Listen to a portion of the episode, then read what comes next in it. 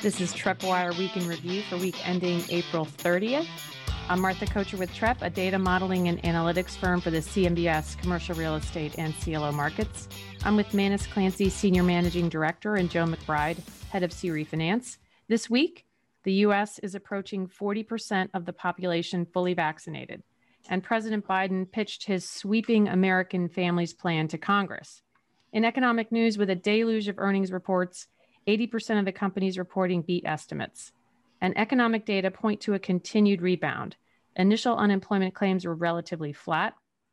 The first read of first quarter GDP growth was 6.4%, and April consumer confidence soared to pre pandemic levels.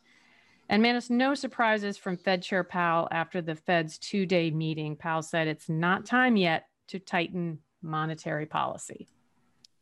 That's largely what people were expecting uh, people were expecting two things, right? Zero interest rates going forward, which has been the case for quite a while, and people expect it to be the case for the foreseeable future, and no plan to taper the bond buying purchases, which is now 120 billion per month. We've said before that we expect that to be something which would rattle the markets when it happens, but it hasn't happened yet. One thing that he did mention in his comments was the word froth, which was the first time he had ever kind of tipped his hand a little bit to the fact that uh, perhaps things are getting a little bit overheated. We talked about it, or he talked about it in the context of the equity markets. And for a brief time on Wednesday, we did see a sell off, but that was very short lived. It didn't uh, take any root by Thursday. It was risk back on. The markets were soaring, helped by really, really strong earnings but it does feel a little bit like that we're really kind of whistling past graveyards to kind of capture a Sam Zell uh, favorite cliche that there's there's so many signs right now that inflation is soaring and yet we're completely dismissing it. Tucked away in today's GDP report as you would see in a in the Barron's write up about this uh, the GDP deflator rose at 4.1% which was um, well above, in their words, uh, the 2.6% rate that they were anticipating. So, you know, it just kind of shows that the economy is really starting to bubble. We're seeing housing prices take off. And I, I think that this is not something that investors can dismiss, that uh, the second half of the year could see another run up in the 10 year treasury, which would not be beneficial. If we went from 170 today or thereabouts, uh, 160, which is where we are today, to two and a quarter, two and a half, I think that that would be a net negative for investors. So certainly something to watch. If what we're waiting for to admit that there's inflation is wage growth, just look at the restaurants and the fast food chains that are being forced to offer cash just to come and interview right like they just they they cannot fill the spots that they need to fill right now. And they're just going to have to raise wages until you know demand meets supply.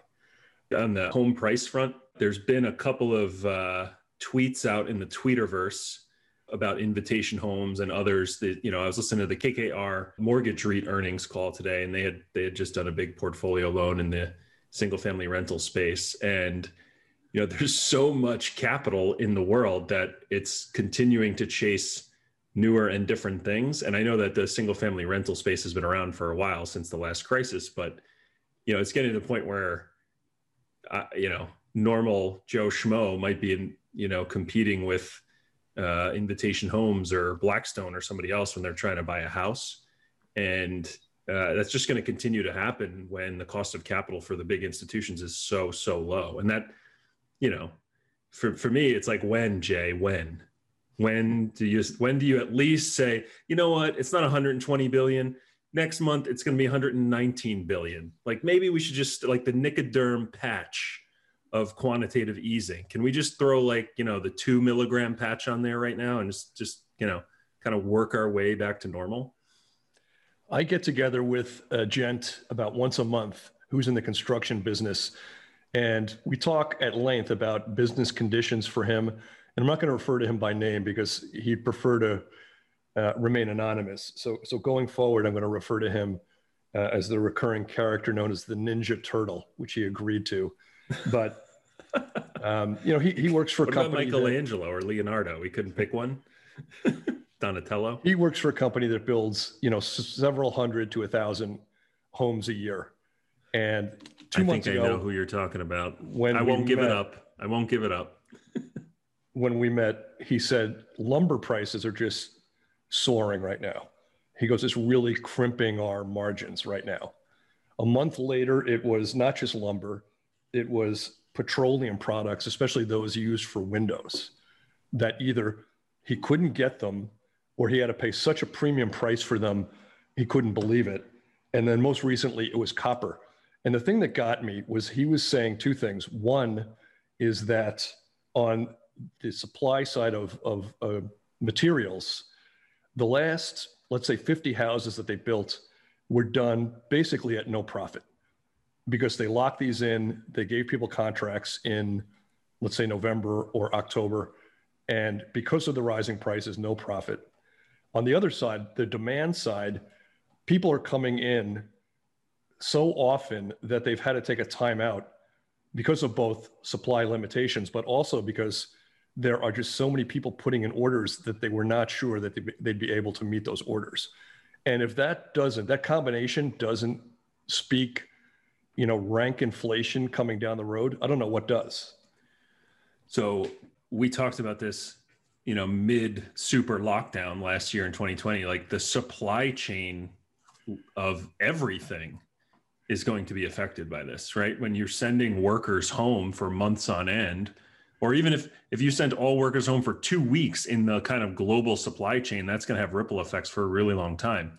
I actually listened to another podcast interviewing a guy who is in the lumber brokerage business, and he went through the whole thing, and he basically said that in 2020, when this thing first hit, all the sawmills basically said we don't want to be caught holding the bag like some of them were back in 2008 and 9 so they all cut production significantly right? So they cut production into this massive surge in demand for housing right? So it's kind of like the two things put together cut production significant increase in demand at the same time and they're still just trying to catch up.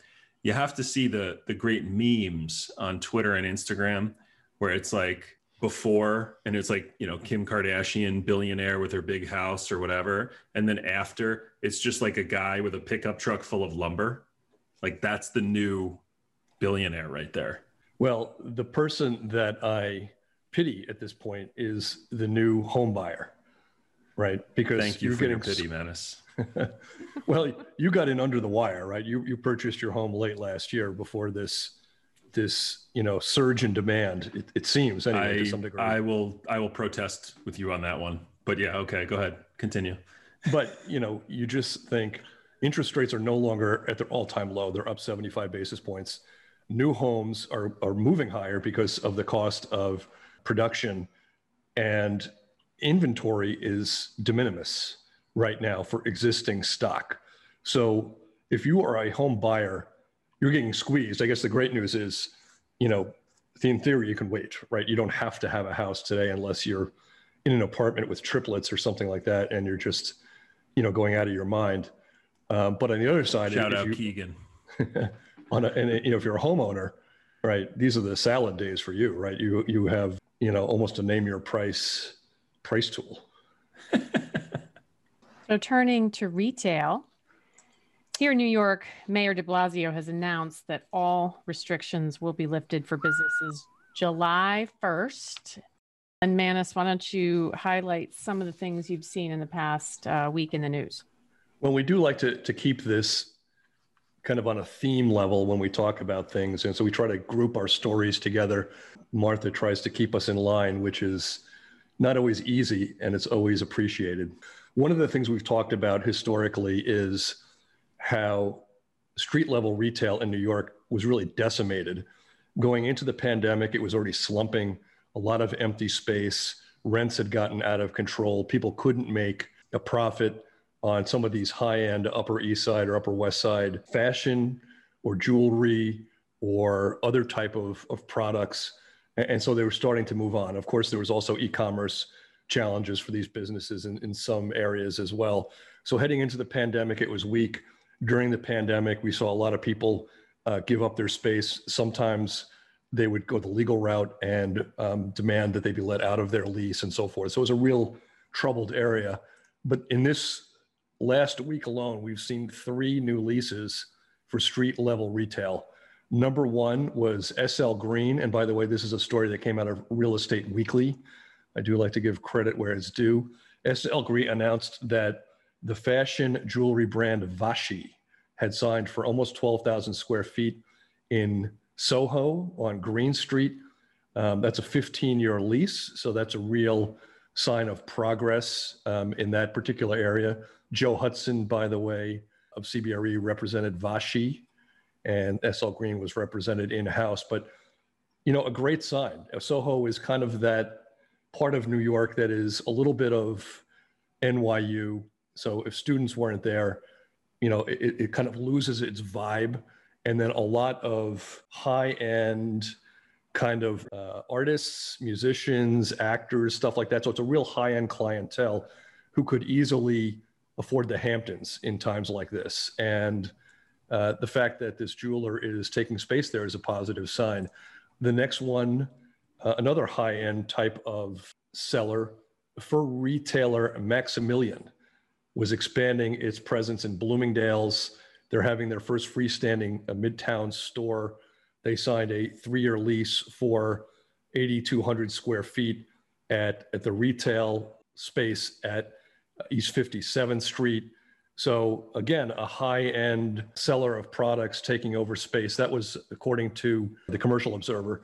The last one, also the Commercial Observer, Italian furniture designer Rimadesio is opening a 6,200 square foot showroom in um, kind of the 30th Street corridor of Madison Avenue. So about 10 blocks south of Grand Central. So all positive developments for a part of the market that has just been really punished over the last 18 months you mentioned SL Green. First of all, you were talking about all those people that live in Soho, and I couldn't help but think of Ross and Rachel and Monica and Chandler. Shout out to those guys. SL Green also reported their earnings and a couple of highlights here. I think the CEO, Marc Holliday, was on CNBC and he had a, a couple of quotes there too. But SL Green collected 98% from its office tenants and 85% from its retail tenants for a 95.3% uh, kind of weighted average collection rate. Um, couple of other things there. Tenants have definitely had the upper hand in negotiations over the past year, not surprising. You know, face rents dropped between 5 and 10% over the last year.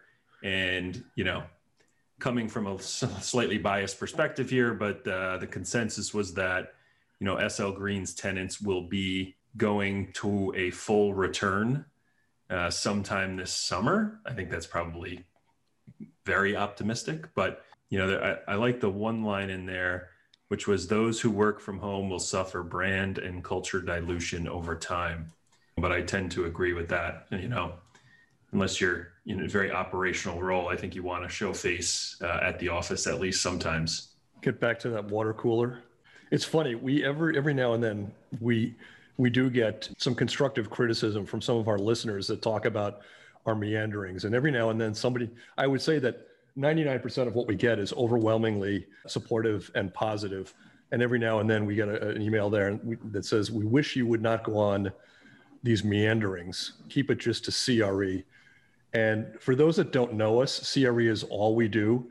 And for the last year, there has been no water cooler to go hang around and talk about last night's Met game or the Stanley Cup finals or the Oscars.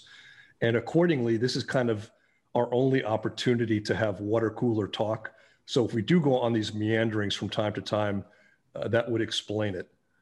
Well, you know, when you go like and see people, which I've done here and there throughout the pandemic, right? What do you talk about? You know, unless it's you, Manus, when we just talk about work the whole time, which is not probably healthy. Uh, like what do you talk about? Oh, how's how's life? Uh, I get up, I sit at my desk, and I go on the couch, and then I go to bed.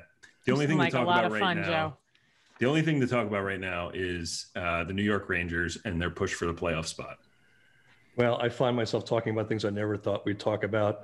Things like, you know, how did you respond to the vaccine, or, you know, what do you take for chair rash, you know, or is your is your, you know, hearing kind of degrading because you keep the headphones on all day long, you know, things that perfect for like a Seinfeld episode, you know, the, the show about nothing.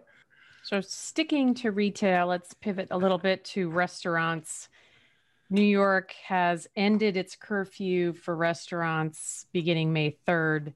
You can actually go up to the bar. Does that mean we can stop pretending like this outdoor dining nonsense is actually outdoor dining? Yes. like you, if- you, you built another restaurant on the curb Yeah. that's closed. Yeah. In New York, there are these little dining shacks that are an extension of the restaurant so that they could be at capacity. But you're basically sitting in like a little An igloo, essentially. shanty. What you're going to see soon is in place of the guys that will go around the city collecting cans for cash, there'll be guys walking around the city collecting excess lumber from Yes. these shanties and trying to sell it to home builders on the sly.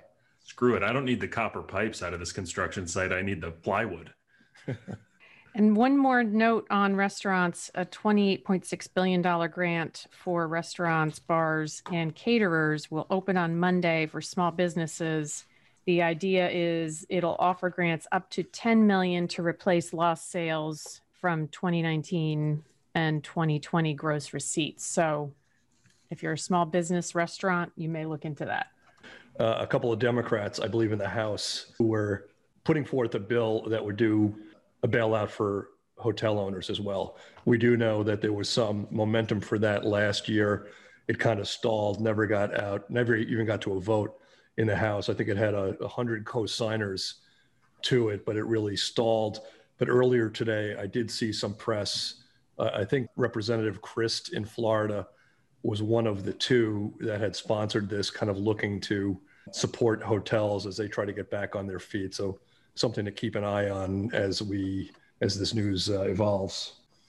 And it seems that foot traffic is up for malls by 86% compared to last year. If you remember, we had Placer AI on a podcast several months ago, and they reported on that progress. However, that may be too little too late for some regional malls. There was some news about some potential downgrades of regional malls. Yeah, we did see Moody's put out a piece that talked about several 2012 and I think 2013 deals being downgraded. The market has been watching this for a long time, as we know. CMBX 6 bonds in that particular index and that index itself is trading at an all time wide in terms of its spread and an all time low in terms of its price. Everybody's expecting big defaults out of this. And for those that want to get ahead of this, you know, the data is ripe for this. So if in some way you own these bonds, you weren't ex- expecting them to get downgraded, they got downgraded, and you felt like you got hit by a, you know, a two by four in the back of the head, that should really never happen. The data is out there to front run a lot of these ratings moves. You know which are the largest loans backing um, 2012 and 2013 deals. You know which ones have had lower valuations, which of those valuations are underwater compared to the loan balance, which loans have had appraisal reductions. You know the extent of how delinquent these loans have been. And going beyond that, you also know what percentage of uh, hotels are in these deals. So the story can be told from a risk management perspective before the actual downgrade. And if you're somebody sitting on a portfolio of, let's say, uh, single A's or triple B minuses, you know, there are ways to get ahead of this downgrade uh, before it happens. We also have a pricing service which, you know, operates on behalf of mutual funds and money managers and so forth, which values all these bonds on a daily basis and has done so for 20 years. And you know which bonds are being priced already in the triple B minus cohort, more like double Bs or single Bs. So for those, you know, hopefully nobody got picked off, you know, in terms of holding these things, thinking these were uh, going to be, you know, hold up their rating, you know, for the long term. But if you were kind of caught by surprises. if you're new to CMBS, there's really no reason that has to happen. You have a couple of tangential sectors, but sticking with New York, you've got a couple different stories there. Let me go back to New York, and I am going back to New York eh, before long. I'm in South Carolina now, but we'll be going back shortly. Uh, on the positive side, sticking with things that uh, I like to report, pharmaceutical software developer Schrodinger Inc. has signed a lease for uh, almost 110,000 square feet at 1540 Broadway in Manhattan.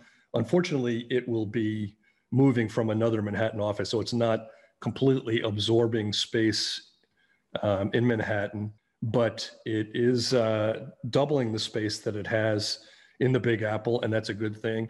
Steve Cuozzo, who writes interestingly for the Post on both real estate and restaurants. He does restaurant reviews also. It's a, it's an unusual combination. Um, he was the one that that wrote this story, and he was saying that it is the biggest lease in Manhattan in 2021. The company is taking over three, no, four floors, and rents in that building were starting in the 70s. Schrodinger, that's the guy with the cat, right? Yeah, that's right.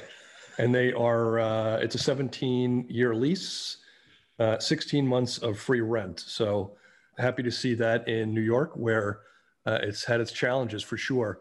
Uh, a story that wasn't quite so happy. This was also in the New York Post. Uh, it had to do with homeless hotels in Midtown Manhattan.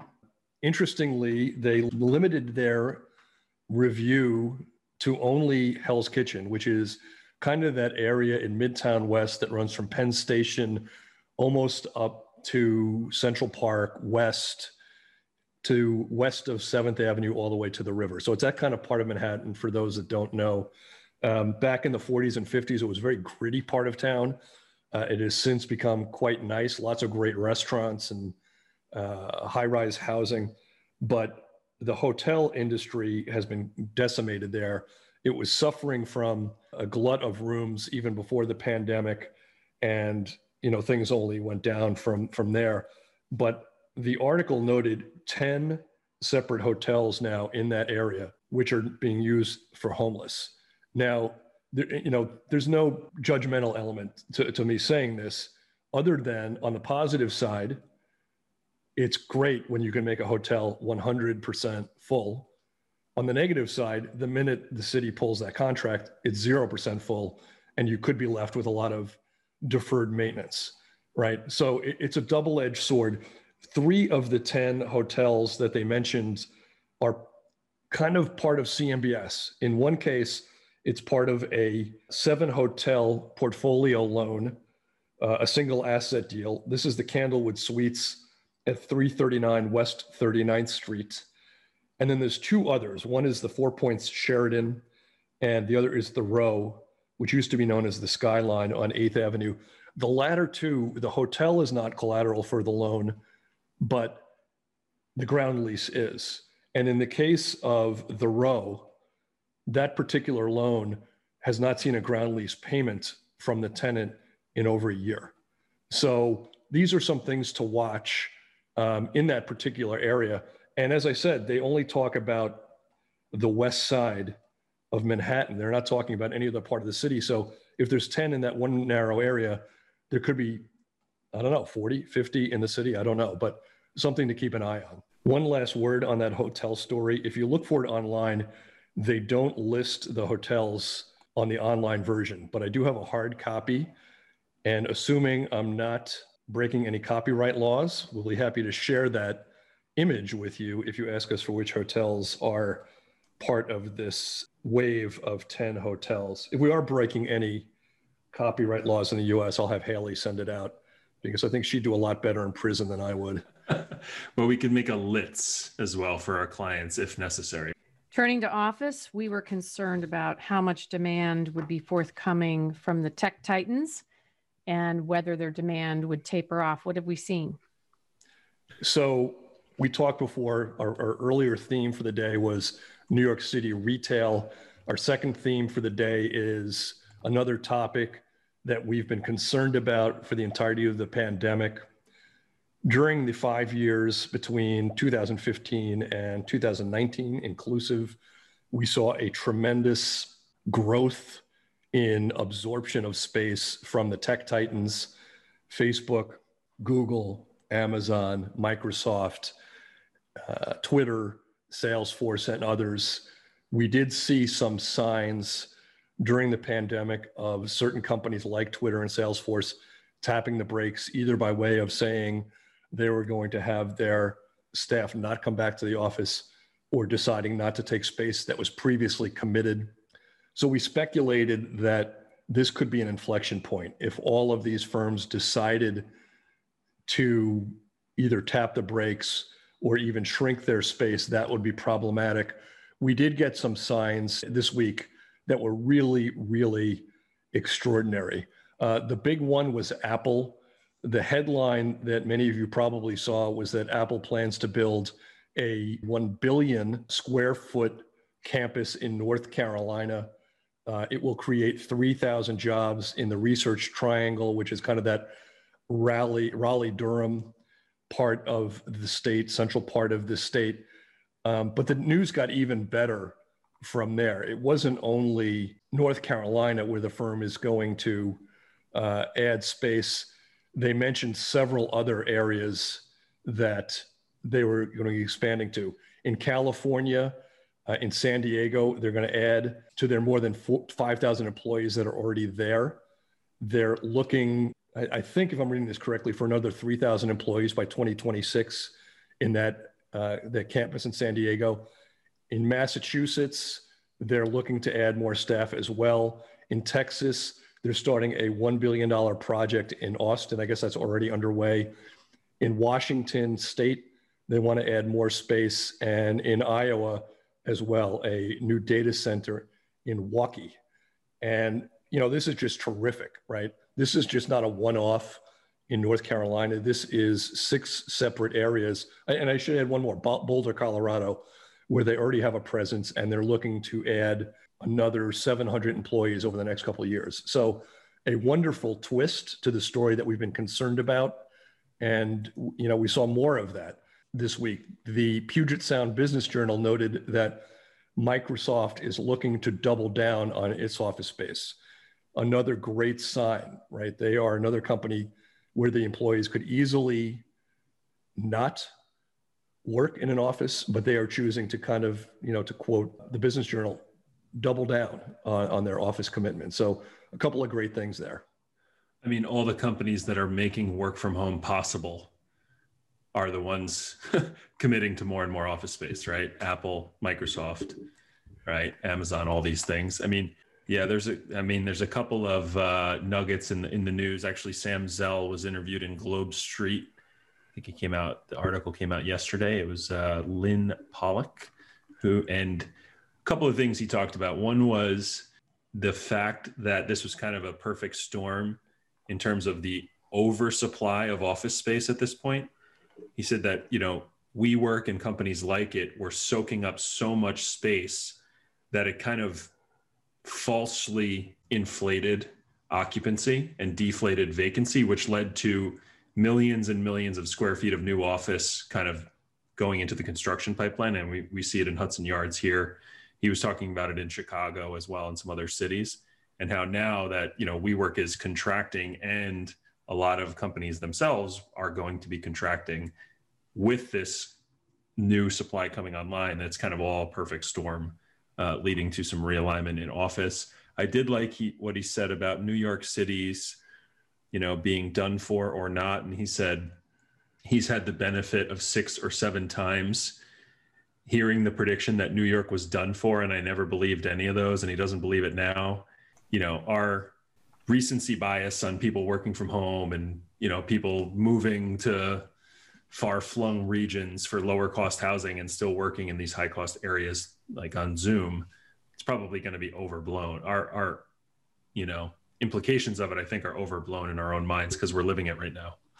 With all due respect to Sam Zell, and I do believe he's probably been through six or seven of these, uh, he's probably not recalling just how bad New York was in the 70s and 80s, right? The area where people were conducting commerce was in a really skinny area between really Third Avenue and Seventh Avenue, right? And where you see offices now on the far west side um, or on First Avenue, apartment complexes north of 86th Street or on the Lower East Side, that, that didn't happen in the 1970s. It was a really small area. Times Square was, was really not safe in, in any way, shape, or form. And whether he's right or wrong about this comeback will depend on the quality of life issues. And if New York gets the quality of life issues wrong, it will look like the 70s again, that people will say, I'd prefer not to be there. But if they do get them right, he's going to be right. And it's going to come back and it's going to be vibrant and it's going to be a fun place to be again. Well, I did see there was an article about de Blasio putting out putting a task force together in the NYPD to bolster, you know, the the show of force in the areas where people work and where tourism happens. So in Times Square, Midtown, those types of places, because it's definitely true, right? Like you got to get people back into the office, and it's going to be hard to get them back in the office when you know you're kind of you got to keep your head on a swivel when you're going from the train to the office building which yeah, I mean, which, I, which you know we're used to as being New Yorkers in a way, but you know it's it's a little bit worse right now. Yeah, one more story we have about uh, a, a, lease in New York. You know, another company. It has to do with Microsoft in a way. Bill Gates is Bill Gates' organization, C16 Biosciences. He's adding 20,000 square feet in that same Hell's Kitchen area. In this particular case, uh, 619 West 54th Street, so real close to the the West Side Highway, almost as far west as you can get. That area has signed other leases for healthcare and phar- pharmaceutical firms. In his case, his firm is trying to make uh, a breakthrough in creating environmentally friendly or alternatives to palm oil, which apparently is just terrible for the environment. And uh, I don't know if I've ever used palm oil. Joe? You? You probably have and not know it. It's Is in it everything. in shampoo? Yeah, probably soap, detergent, ice cream. Well, I'm doing my part for the environment when it comes to shampoo. I AKA shampoo and rinse, and that's it. I don't repeat. I shampoo and rinse, and I'm doesn't done. follow directions. Apparently, is the is the repeat still in the directions of yes. shampoo bottles? Yes, I mean, who repeats? The people that are selling shampoo. How that's much right. grease do you have in there that you got to repeat? You just got to use that one, you know, that one squirt and really get in there, Joe. I've heard that. You do have a great head. For people who don't know Manus, he has a great head of hair. So you got to listen to any of his uh, this is true. advice on that. It's usually covered with a hat, though. I'd sign up for that head of hair at your age, at your advanced age. Ouch. Yeah, All but right. uh, you know, you get the lower back pain and falling arches. You know, it's a trade-off. we have two other quick things on Office. One is Jamie Dimon came out and announced that they're coming back 50% in New York City on May 17th. So that's pretty soon. It's in like two or three weeks. Exxon back in Houston, May 17th. And then on the other side of the coin, we had that story in TreppWire related to 452 Fifth Avenue uh, and HSBC in general. That HSBC has announced that they're going to, to go to a more flexible hybrid work uh, environment, which will include cutting their office footprint by 20% this year. And here's a big one, which Martha pointed out to us before reduce business travel by half. Now, I could understand reducing business travel by half in 2021, but if if that's like a long-term thing and that that's another we haven't even really talked too much about that, but that's kind of a big big move for airlines, for the, you know, the hotel industry and everything else. The thing about these headquarters moves on the JPM front, they are not limiting themselves to 50%. I believe Dimon said they would come back in much bigger numbers. The 50% is a New York City limitation that they have to limit their footprint to 50%. Otherwise, that, I think that just changed though, like today or yesterday. I think they came out and raised it to 70, 75, I think. But his original comment about that was was the limitation was not his own. Exxon, you mentioned a third entity going back, the NFL. They're going back on, and this is the the office employees bum, bum, on bum, May twenty fourth. And you know why that's happening? The draft? No, it's because none of the players want to go back. It started with the Denver Broncos, and then it went to other teams. They have these mandatory off-season workouts, oh, the OTAs, and off-season or something activities, off-season yeah. team activities, and the players don't never like them, and because of COVID, they don't want to do it. And I think the league basically said, "How can we request these guys go back to work if we don't even have our office employees going back to work?" So, I think that has a lot to do with it. On the other side, you mentioned HSBC, another in that category. Deutsche Bank came out and said they see the new normal for them being two or three days a week work from home. And they have a lot of US offices Washington, D.C., New York, of course, Jacksonville, Florida, um, really across the US, San Francisco. So, something to watch there if they start shedding space as well. Because, as Fitch noted, if three days a week is the new normal, you need about 50% less space, which obviously the math makes sense. Um, and, and, they would be net givers back of space if, if it comes to that. FYI, the NFL draft is tonight. I came off sounding like a complete loser, thinking it was next month. Just saying. In other office news, we saw a number of other stories that we wanted to call attention to. Yeah, we saw uh, a few things. They, I guess, they kind of fall into the area of like bric-a-brac. Uh, BJ's, the uh, bulk supplier, they have a headquarters in Westborough, Mass. Currently, at once back to CMBS alone, They are looking to move to Marlborough, Mass., which is not far away. But in the process, they will be shrinking their footprint. Marlborough, Mass. was known for two things it used to be a big kind of pharmaceutical corridor before everybody moved to Cambridge, Mass. A lot of pharma used to be there. Uh, so a lot of office parks there. And for anybody who's had a kid in the Northeast play travel hockey, it was the destination several times a year for these crazy hockey tournaments that involved rowdy kids, you know, 12 year olds running through hotels, getting chastised, throwing pool furniture into pools, and other you know, bad behavior that the parents would get blamed for.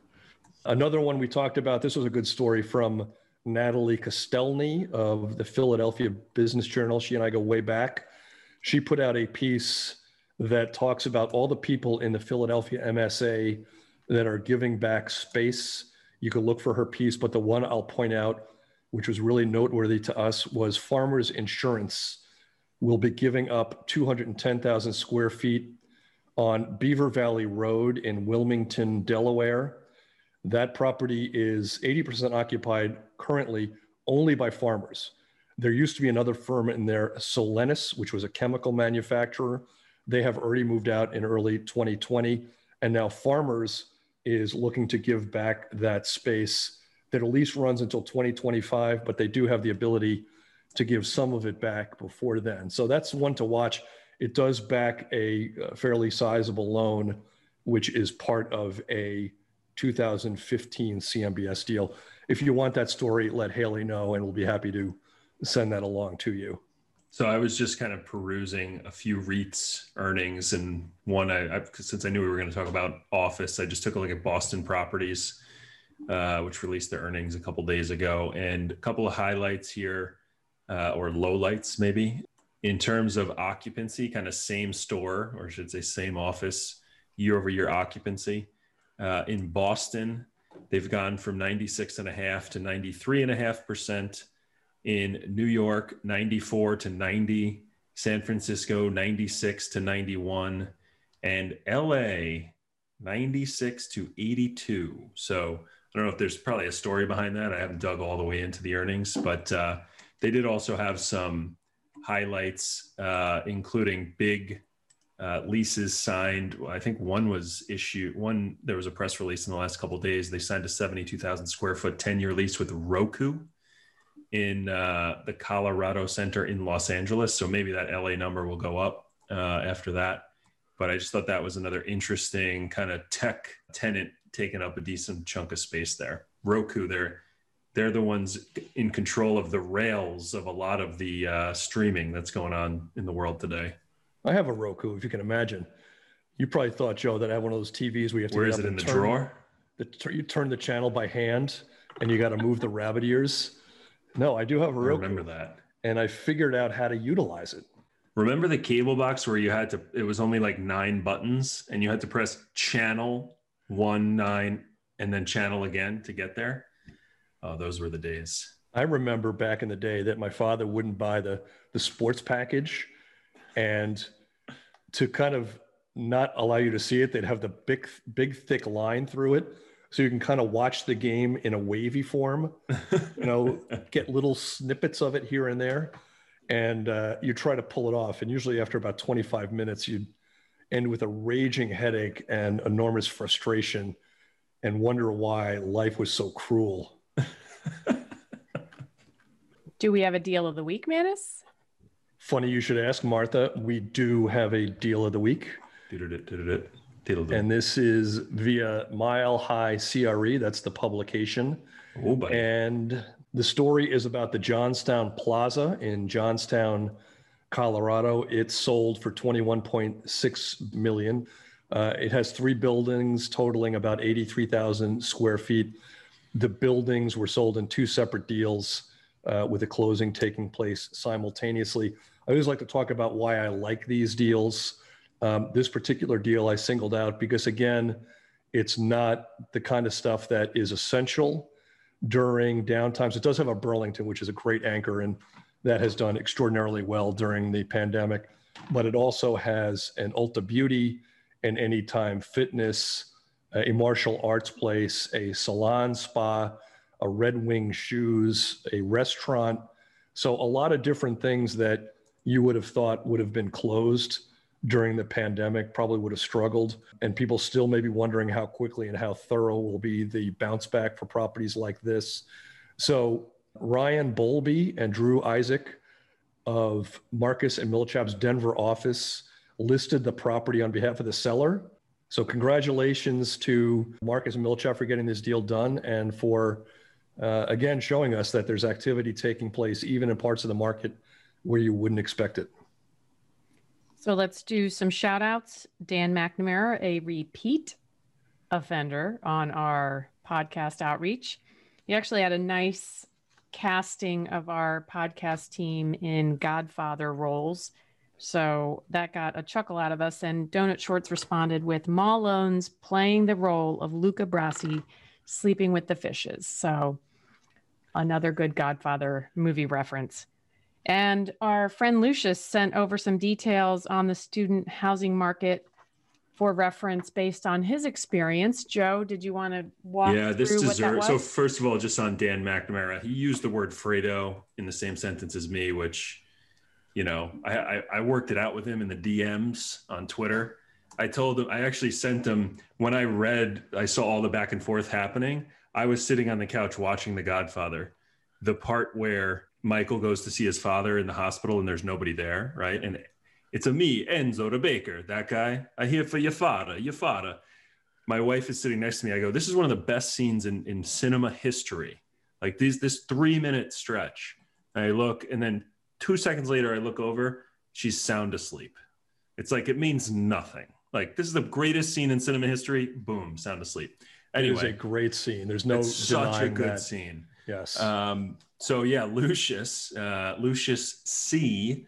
Uh, from Brooklyn by way of Michigan. Um, he sent. We talked a little bit about student housing last week, and he sent a uh, a, a, missive, I would call it. And uh, I got to give you a couple of tidbits from it here. So. I have po- only positive things to say about my former landlady in Bethlehem, PA. However, speaking specifically to Ann Arbor, Michigan, the low life snake in the grass cabal of property owners there somehow have convinced the nitwits in the state legislature that they should be able to require a lease renewal 60 days after the lease starts. So he was saying that the moral of the story is in those types of cases, you may sign a lease for the 2019 through 2020 school year and still have to sign your lease for the following school year a, a couple of months later. Um, a couple of other great words he used in there troglodyte and homunculi, homunculi, homunculi. I don't know exactly how it says, but Lucius is always great with the uh, verbose uh, missives there. Eli, It's a small. He's got the wrong calling. He shouldn't be in CRE. He should be in SAT prep Yeah, three three good words in one small email. I was impressed. And then uh, BB at Dogged Tenacity on Twitter. What will happen to all of the office loans that have been in forbearance since the start of the pandemic? Was the question. Yeah, we haven't seen a lot of office loans in forbearance. The only ones that you would see perhaps in that category would be borrowers who are still committed to properties but have a hole in the rent roll somebody has left a 40% hole and they're having a struggling debt service coverage ratio. And even if they were given forbearance, I think it would be largely in the form of maybe making the loan interest only for a period of time or something like that. I think the biggest question is where are the loans going to go when they if you know the ones that mature this year and next you know granted in CMBS over the last many years, the, the total LTV on a lot of these loans is fairly low. So even if they had a drop in value, they should be generally okay. But I'm sure there's a lot of stuff uh, that may have some trouble refinancing through normal means. So that's where, you know, all these debt funds and REIT mortgage REITs and alternative lenders may actually have their day in the sun over the next year or two. Yeah, I, I just don't see a whole lot of distress in the near term. It would only come from near term maturities with with big, big, tenants coming due and or big right. vacancies already right. and not a lot of prospects. Right. That that's right. where it is. And for the time being, there's some of that, but not an enormous amount. Yeah, the capital markets for office like stabilized office loans in Manhattan is extremely conservative right now. So if that remains the case, then you know if you're if you're looking for refinance and your true LTV is 75 or 80 and you've got some funky tenants who are looking to downsize that could that could be when you have to look for alternative sources of funds. And a couple of programming notes. Rms exceedance risk conference is tuesday may 4th uh, through may 6th and our own tom fink will be speaking on a panel alongside morgan stanley fannie mae and RMS on how climate risks are impacting the mortgage industry. So check that out. And if you're interested, send us a note and we'll give you the details of that. And a community call upcoming on May 19th. Our very own Joe McBride is going to moderate that with I'll be panel. much more well behaved than I am on the podcast. I have to be. And panelists include Ryan Severino from JLL, who's been on our pod, and a professor from the University of Denver and managing director from Hines. So if you're interested in that as well, send us a note and we will give you the details for that. And in closing, this week, the Census Bureau announced how many seats each state will have for the next 10 years. And it seems that seats are migrating south and west, with one exception for the first time in history, California is among the list of states losing population. So the question is, when are we moving? California minus one seat. Michigan, Illinois, Ohio, Pennsylvania, New York, West Virginia, all also minus one. North Carolina, Florida, Texas, Colorado, Montana, Oregon, plus one. So, what's the moral of the story? Go where it's warm and where they're not taxing you to death. Tax friendly. Well, the one thing you never see is, you know, people that leave rarely come back, right? I don't think you're going to see a reverse migration back to New York other than from perhaps the Hamptons or the Poconos or somewhere nearby where people were living there uh, in, in short term housing or something like that. I don't think the person who has gone to Florida for the last year uh, is planning at any time soon to go back to New York or Illinois or, or California. With that, we will close. Thanks to our producer, Haley Keene. Join us next week as we review what's happened during the week and how it may be impacting you. If you have a question or a comment, send us an email at podcast at trepp.com. And for more info, visit trepp.com and subscribe to the podcast with your favorite provider. Thank you for listening and stay well. All right.